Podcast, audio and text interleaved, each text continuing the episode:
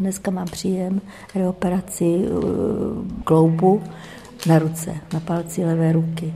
Pátek jsem byla na kontrole a další pátek mám termín operace. Paní Oldřiška sedí v čekárně ortopedické ambulance v Přerovské nemocnici. Termín na operaci palce dostala rychle. Horší by to už bylo u většího zákroku, jako je třeba výměna kyčelního nebo ramenního kloubu. V našem zařízení se čeká na výměnu kloubu méně než rok.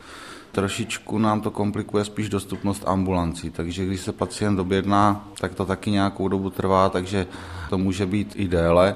Nicméně od ambulantního vyšetření do operace je to méně než rok. Popisuje ortoped a náměstek pro léčebně preventivní péči Přerovské nemocnice Petr Skácel. Čekací doby prodloužila pandemie covidu. Zdravotníkům se ale už podařilo výpadek dohnat zpátky na předcovidové období. Nám to komplikuje situace, kdy celý svět dohání covid.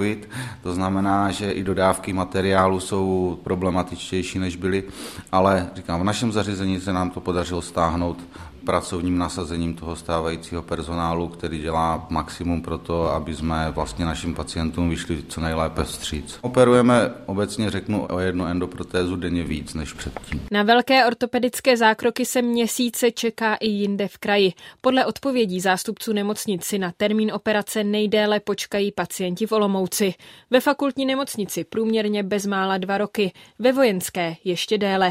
V té druhé to způsobil mimo jiné chybějící personál, vysvětluje ředitel Martin Svoboda. My jsme měli poměrně kratší termíny operací, které se týkaly totálních endoprotéz kyčlí a kolen oproti jiným nemocnicím, ale myslím si, že právě nedostatkem ortopedů jsme se dostali na podobnou úroveň jako všude v republice, takže je to několik roků. Na velké ortopedické zákroky se čeká dlouho nejen kvůli nedostatku zdravotnického personálu, ale zejména kvůli vysoké poptávce.